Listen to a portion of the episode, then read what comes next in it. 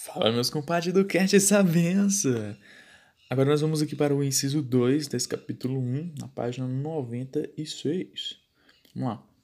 Inciso 2.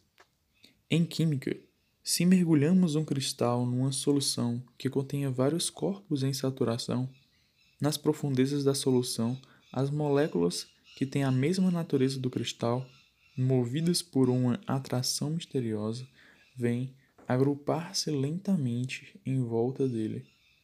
O cristal aumenta pouco a pouco, e se a solução ficar em repouso por semanas ou meses, obteremos esses admiráveis cristais que, por seu volume e sua beleza, são a alegria e o orgulho de um laboratório.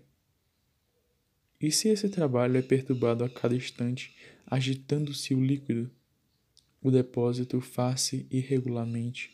O cristal forma-se mal e fica muito pequeno. Acontece o mesmo em psicologia. Mantenha em primeiro plano na consciência um estado psicológico qualquer, insensivelmente, por uma afinidade não menos misteriosa que a outra. Os estados intelectuais e os estados afetivos da mesma natureza vem agrupar-se em volta dele.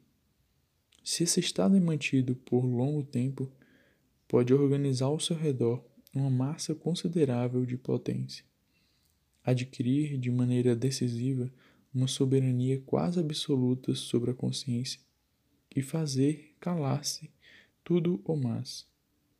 Se essa cristalização opera-se lentamente, sem abalos, sem interrupção, toma um caráter de solidez admirável.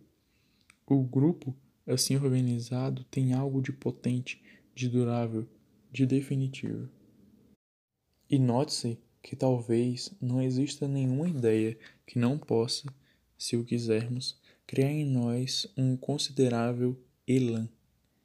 As ideias religiosas, o sentimento maternal, o mesmo sentimento, sentimentos miseráveis, vergonhosos, com o amor do dinheiro pelo dinheiro, podem chegar em nós à onipotência.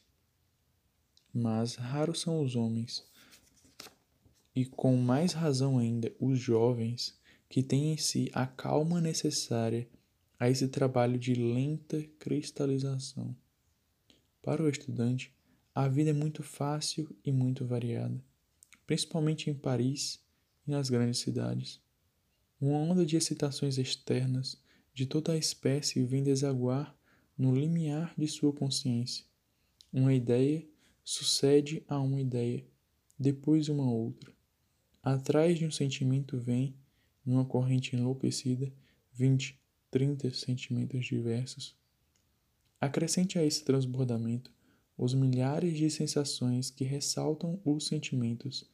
Acrescente os cursos, as leituras, os jornais, as conversações e essa corrente que invade a consciência só pode ser comparada à torrente que arrasta poderosamente as pedras que obstruem seu leito, fazendo um estrondo ensurdecedor. Assim, aqueles que se recolhem por um instante e que, para além do momento presente, tentam entrever o futuro, são bem poucos.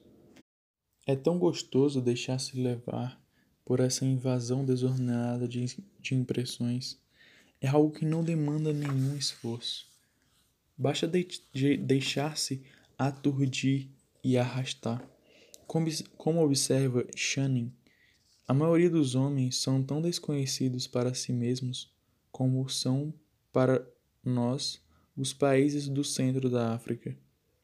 Jamais voltam voluntariamente seus olhos do mundo exterior para si mesmos, ou antes, como têm sua consciência inteiramente aberta às coisas exteriores, jamais têm a coragem de ir sobre a torrente de origem externa, sondar o fundo sólido e permanente de seu próprio ser.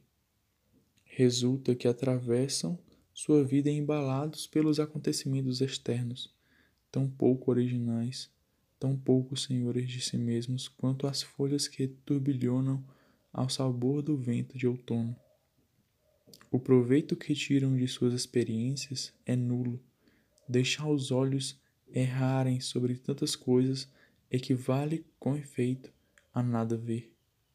Só fazem uma ampla colheita de descobertas aqueles que mergulham na torrente de impressões sem deixar-se levar e que mantêm o sangue frio necessário para captar no meio das circunstâncias as ideias, os sentimentos que escolhem e com os quais farão em seguida um verdadeiro trabalho de assimilação.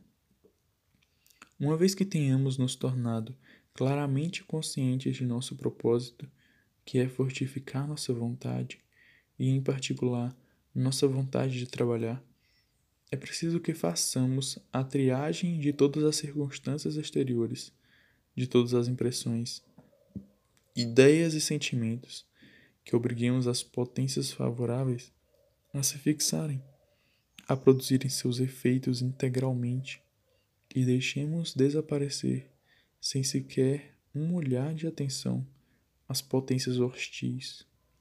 O segredo do sucesso é aproveitar tudo aquilo que serve para nossos fins. E aqui nós terminamos esse inciso 2. Prosseguiremos à frente com também um pequeno podcast com o inciso 3, que é bem pequeno, uma página. E assim nós vamos levando aqui nosso, nosso, nosso capítulo 3 com.